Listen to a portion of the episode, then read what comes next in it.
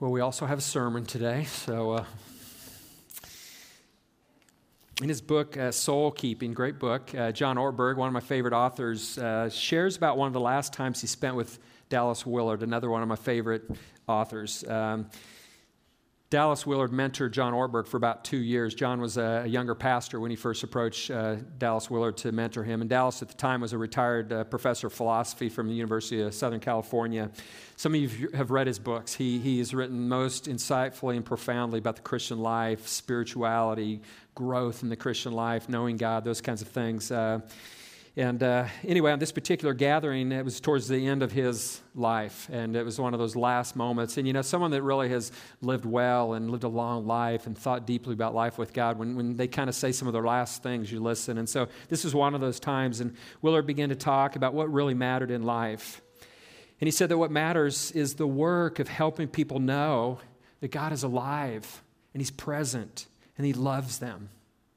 What really matters is the work of, of helping people understand the reality of the kingdom of God, that it's among us and it is available to us. What matters is helping people know that life is precious and yet wasted, as he said, with terrible ease. Life is precious, but wasted with terrible ease. Someone asked uh, Willard if he had any regrets, and he, he said he regretted the time that he had wasted. And uh, Ortberg was surprised by this because uh, he said of anyone he knew, knew uh, Willard was about his most on purpose of, of anyone he ever knew. In fact, he said, I, I don't even know if uh, Dallas knows what a TV is because he's, he's so busy, you know, investing his life in significant things. But he, he said this, this was his take on what he believed Willard meant. He said, I think Dallas said he regretted all the time he wasted, not because he compared himself to other more efficient people, but because he began to see what life could be. I remember a phrase I had, had heard from him years ago about how all of us lost souls allow ourselves to live in worry and anger and self importance and pettiness when life with God is all around us. Life with God is all around us. His kingdom is near. We can experience it. And we have this calling, this mission to help other people know about this life with God and helping them experience it. But as he said, we can waste this opportunity with terrible ease. We can miss out because we allow ourselves, as he says, to live in worry and anger and self importance. In other words, we can miss out because we let sin continue to have a place in our lives that keeps us from experiencing the kind of life with God that is possible, that He has made so abundantly possible. And we can allow sin a place in our lives that hinders us from helping others come to know and experience this life with God. So, Peter is going to tell us in the passage that we're looking today that we need to be done with sin. Done with sin. We're coming to 1 Peter chapter 4, and uh, Peter wants us to understand that, that if we're not done with sin, it's going to keep us from living out our true calling, our true identity, and it's going to keep us from living on mission in the way that God wants us to be on mission, the mission of proclaiming the excellencies of God. And so this morning, I want to see what he says about uh, being done with, with sin. And uh, the first thing he says is that if we're going to be done with sin, we need to take up the mindset of Christ. Need to take up the mindset of Christ. Look at verse 1. He says, Therefore, since Christ has suffered in the flesh, arm yourselves also with the same purpose, because he who has suffered in the flesh has ceased from sin. And so, this is the main command in the passage to arm yourselves also with the same purpose that Christ had. And, and to arm yourself is kind of the idea of uh, it's like put, take, make sure you take up the right equipment for the task in front of you. So if, uh, if you're going to go out and play a game of football, you arm yourselves with pads and helmets and those kinds of things. That's arming yourself for the task in front of you. That's what's appropriate in light of that task. And the equipment Peter says that we need to take up is the mindset of Christ. We need to take up and be equipped with the mindset of Christ. Now, what is that mindset? Well, the connective here, therefore, goes back to chapter 318. It's a passage that we looked at last week.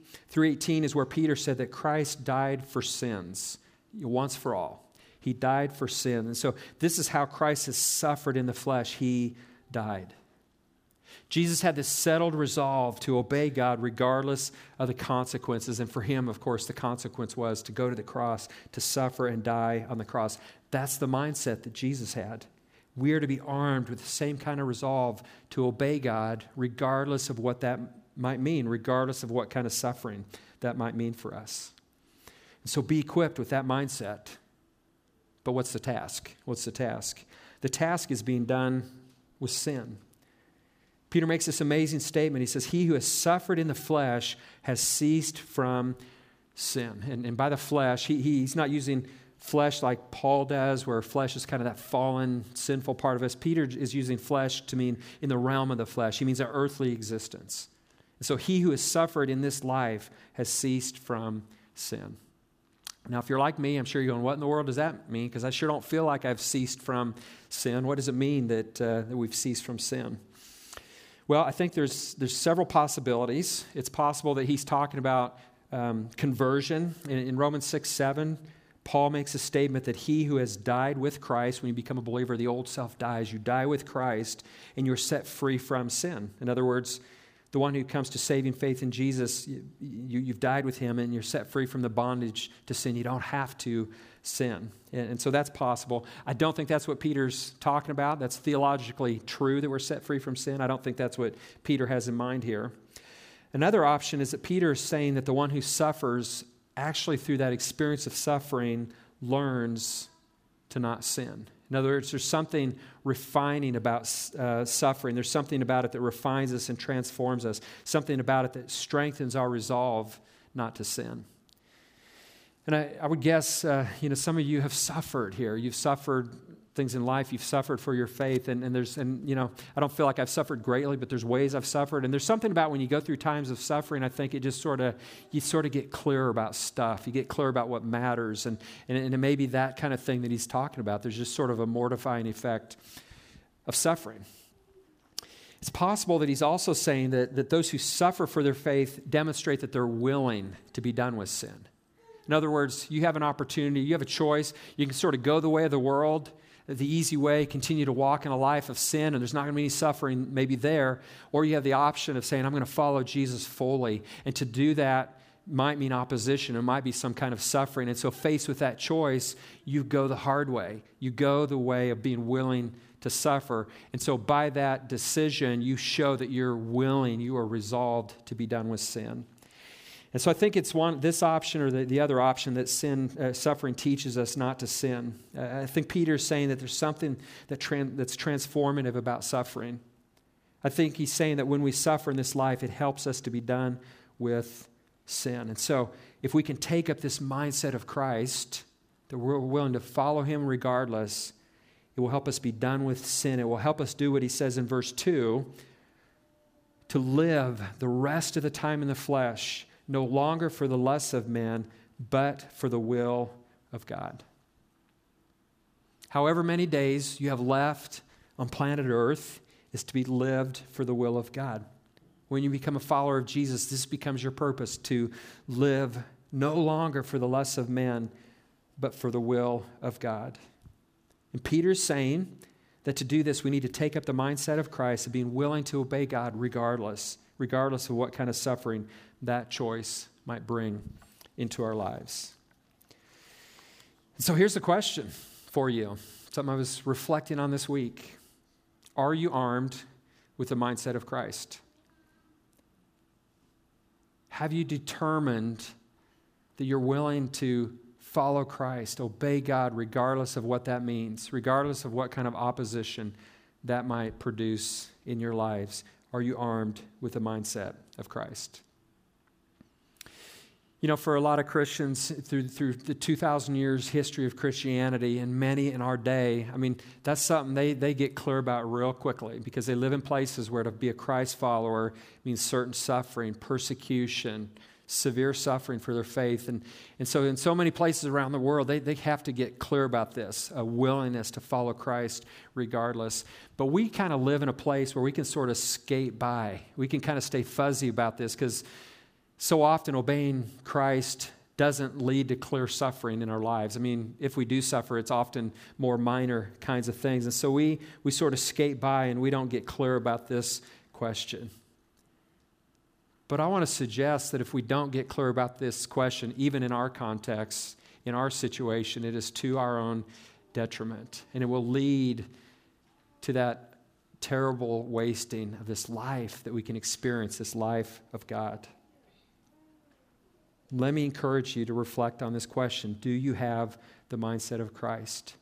Are you willing to obey regardless of what the cost might be? Let me encourage you this week to take some time to reflect on that, to think about that. I think that's something I still need to do this week is to reflect on that. And, and maybe if you come to a place where you say, Yes, I, am resolved, I'm committed, I, I'm going to take up the mind of Christ, maybe you want to make a sort of a pronouncement to a friend or a spouse that, that you're committing to that. Or maybe you just want to kind of make the commitment, put in your journal, I, I'm committing to take up the mindset of Christ, to obey God regardless, so that I can be done with sin. Peter also says that if we want to be done with sin, we need to decide that, that we've sinned enough. We need to decide that we've sinned enough. Look at verse 3. He says, For the time already past is sufficient for you to have carried out the desire of the Gentiles, having pursued a course of sensuality, lusts, drunkenness, carousing, drinking parties, and abominable idolatries. Years back, I was doing campus ministry, and, and uh, I remember having interactions with young guys that uh, were sort of struggling with this idea of fully yielding their lives to God. And uh, they maybe wouldn't say these words exactly, but the conversation would sort of go like this. And they would say, you know, being challenged about fully yielding, something along the lines like, you know, when I, maybe when I get out of college, I get married, have a family, then, then it's going to kind of make sense. I, will be ready to do that then. But, but right now, I'm, I'm just sort of having too much fun. I just like the, I, I just like what I'm experiencing. And it's just sort of that sense of, you know, there's a sort of pleasure to sin for a time, right? And there's just this sense that uh, there will be a day that in the future when it will make sense to get serious about sin, but not today. That kind of mindset. Peter is saying whether you're young or old, chronologically, or whether you're young or old in your faith, that when it comes to sin, the time already passed is sufficient. We've had enough time for all of that. The time past is sufficient. He says, The time past is sufficient for you to have carried out the desire of the Gentiles. And, and he doesn't, he uses that word Gentiles with, with real purpose. Um, if you know, kind of read through biblical history, you had you had the, the Gentiles, but then God called out his people, Israel, right? And so you had, had Israel, God's chosen people, and you had the Gentiles. And, and God has always called out a people, a special people to, to know him and to experience him and to proclaim him. And so that's who we are in this day. That's who we are supposed to be. He says we, we, have had enough time to kind of go the course of the Gentiles. God has called us to live holy lives. If you think back to chapter 2, verse 9, he said this about us. He said, We're a chosen race, a royal priesthood, we're a holy nation, a people for God's own possession who have been set apart to proclaim the excellencies of God. That's who we are, and that's our mission. But we can't do that if we continue to walk in sin. And so the time already passed is enough. We need to decide that we've sinned enough. And it lists six different things here. And the, the first five vices, they're all, they're all practices that refer to some kind of lack of, of self control in some area of life. And so you have sensuality, uh, it's indulging in sensual pleasures without any kind of moral restraint. Lusts refer to evil craving for sex, but it can also refer to evil craving in other areas of self gratification. Drunkenness, carousing, drinking parties, they, they all refer to overindulgence in alcohol and the associated immoral behavior that often comes with those things. I think fake Patty's Day when I think about those three things. It's not to say everyone who goes down to fake Patty's Day is doing this, but that's what I think when, when I hear that. The last vice he lists is abominable idolatries. Um, idol worship. It, of course, that's on the list. He says, you know, God alone is to be our sole allegiance. All that should be done with. And of course, if Peter were writing to us in our day, uh, he would probably keep all these things on the list, but, but it's not like that's it. That's the only things that we, we need to be done with, right? I mean, Peter may add things like materialism, greed, racism, sexism, all sorts of other things. But the point is, whatever the sin is, it's time to be done with it. It's been enough time. Now, I don't think Peter's saying that we will not continue to struggle with sin in this life. The Bible's very clear that that's kind of the journey in this Christian life is a struggle to keep putting sin to death. I think his point here is attitude, our attitude about sin. Do you have any sense that tomorrow or some day in the future is the day when you're finally going to get serious about sin? Peter's saying, no, today's the day. There's been enough time. Today is the day to decide you've sinned enough. Before we move on, let me, let me comment on one area of sin that, that Peter addresses, and it's the sensuality and, and the lust and that whole area. These are things that we're awash in in our culture, right? I mean, we're just bombarded with these kinds of things pornography, sexual temptation, of all kinds of things like this. And I know it's not just a struggle for men, I know this is a struggle for men and women, but I want to say this to the men in the, the catalog, there is a, a, group in there called Pure Desire. And over the last number of years, uh, our care and recovery ministry has, has had these groups, and a, a, number of men have been through these, and they've found great benefit. And it's a, it's a high commitment group that is dealing with issues of sexual addiction, struggles, temptations. It's a, a year long group. It's rigorous, it's accountability, it's learning, it's self discovery, but it's helping you kind of figure out some stuff to help you walk in freedom in this area. And, and I just mentioned this to you guys because that may be the thing you need to say this is how I'm deciding that the past is enough. I'm going to sign up for that group. Now, that's not the only way you can decide, but that's a very real valid option for you. Ladies, I would just say, you know, we want to begin having groups like that. We just don't yet, but uh, we, in the future, we will, we will get there. We need to choose to be done with sin. And let me just say, uh, that can sound like just kind of pull yourself up by your bootstraps and just get tough enough. We never do this on our own, right? It's never about what I can do. It's never about my own power. It's about trusting God. It's about faith and Spirit of God who dwells within me. Help me put these things to death. And so don't hear me say it's all about your self will, right? But it's an invitation, it's a decision, it's a choice, and asking God to do this in your life. Now, when we do that, when we, when we make a break from sin, sometimes we will face opposition.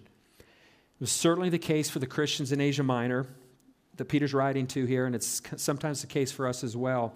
And so he goes on to tell them that you need to be prepared for opposition. Verse 4, he says, In all of this, they are surprised that you do not run with them into the same excesses of dissipation, and they malign you. They malign you. It's very likely that the vices that Peter listed in verse 3 were things that at times were part of family gatherings, they might have been part of civic celebrations, cultural events, even religious celebrations. And so for you, for these people to sort of say, I'm not going to participate in those things, was to make a real break from the culture around them. And it set them up for, for opposition. And some of you have experienced this in your own life, right? I mean, before you became a believer, there were things that you did with friends that once you became a believer, you stopped doing those things.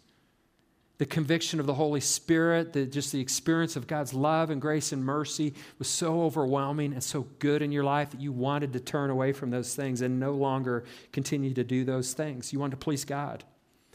And when you did that at first, your friends thought you were joking um, that it is sort of a phase that you were going through. And they were surprised that you didn't run with them in the same way. They believed that once you came to your senses, you would join in with them again. But when you didn't, what first was maybe surprised became a little more ugly, and they begin to be disappointed with you, mad at you. They might have even maligned you. They might have felt judged by you. Not because of anything you said, not because of anything you did wrong, but because your changed life is a testimony to how God wants all people to live. Their sinful behavior is exposed and they don't like it. It's very possible that, that some of you have been blind just because you're walking with Jesus. And some people don't like it because it exposes their own sin. This is the kind of thing that Peter's talking about here. We need to understand that sometimes in, in our choice to obey Jesus, our choice to walk a godly life, we will alienate others and, and we may suffer for it. And so we need to be prepared for this kind of opposition. If we're not, it might just be easy to sort of go along with the crowd, right? Not knowing and being prepared for that opposition. Let me say this before we move on about facing opposition. Let's make sure that if we face, if we're maligned, if we face opposition, if we face some kind of suffering because of our faith, that it really is because of our godliness, that it really is because of our walk with Jesus.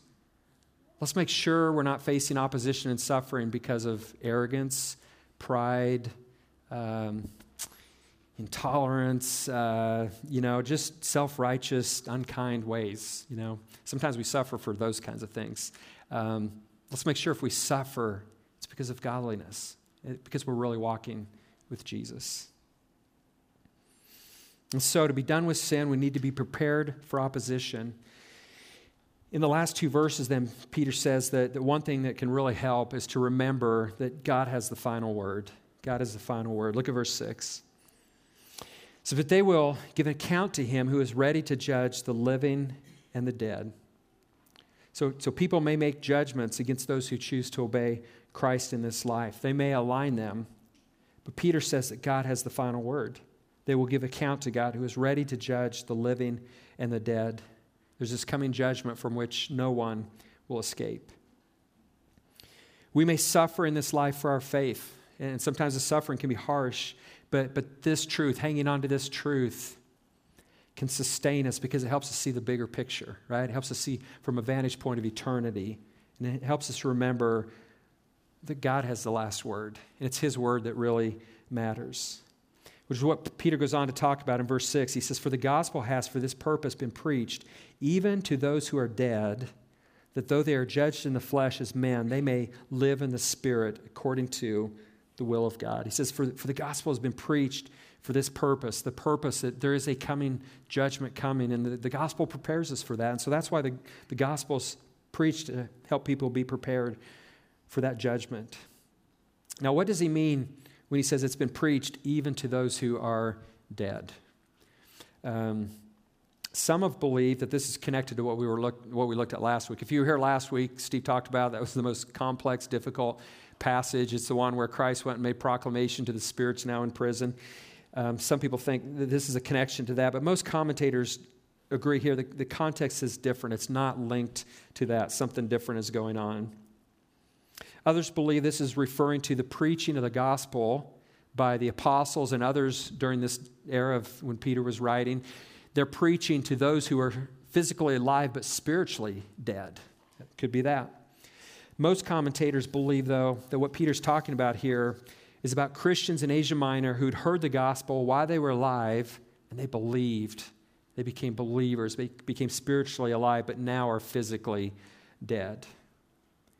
And so, what Peter's talking about here is the truth that human judgments are not, not the last word. These believers who were judged in the flesh as men, for some of that judgment, it meant they were maligned. Some of them maybe even suffered death. That's why they are now dead. But that judgment is not the final word because, according to God's judgment, they live in the Spirit according to the will of God. And so, in the face of human judgments, we need to remember that we have a God in heaven who loves us. It really, it's He has the final say. He has the final word. And we just we need to remember that if, if, if we're struggling with opposition because of how we're obeying Jesus. And that can help us be done with sin. Let me close by going back to what Dallas Willard said. Life is precious, yet is wasted with terrible ease. Life is precious, but wasted with terrible ease. You will waste your life if you don't come to the place of being done with sin. It is so destructive in being able to experience the life that God has made available to all of us. And so be done with sin. And sin is so distracting from our mission to be people who are living set apart lives, proclaiming the excellencies of God, the one who's called us out of darkness and set us into his marvelous light. Sin is just distracting from that. And so be done with sin. Take up the mindset of Christ. Resolve that you will walk with Christ regardless of what suffering that might mean. Decide that you've sinned enough. Be prepared for opposition And if and when that comes, remember that God has the final word. Let's pray. Father, we thank you for this, this word of encouragement. Father, we thank you for the, the unbelievable life that you've made available to us. And that's not just something for heaven, some future day, that is now. And yet, God, sin keeps us from experiencing the life that you, that you want to offer to, to all of us. And so, God, may we be done with sin.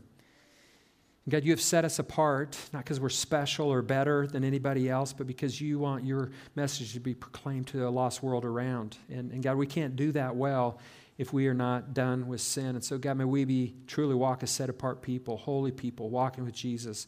Help us be done with sin, that we can, can live the kind of lives and speak the kind of words that are so winsome and, and drawing people to the knowledge of you, to an experience of you. And God, we need you. We need you for this. As I said earlier, this is not something we can do on our own. We have choices, we have decisions to make, but we need the Spirit within us to, uh, to help us take up the mind of Christ, resolve that we're done with sin.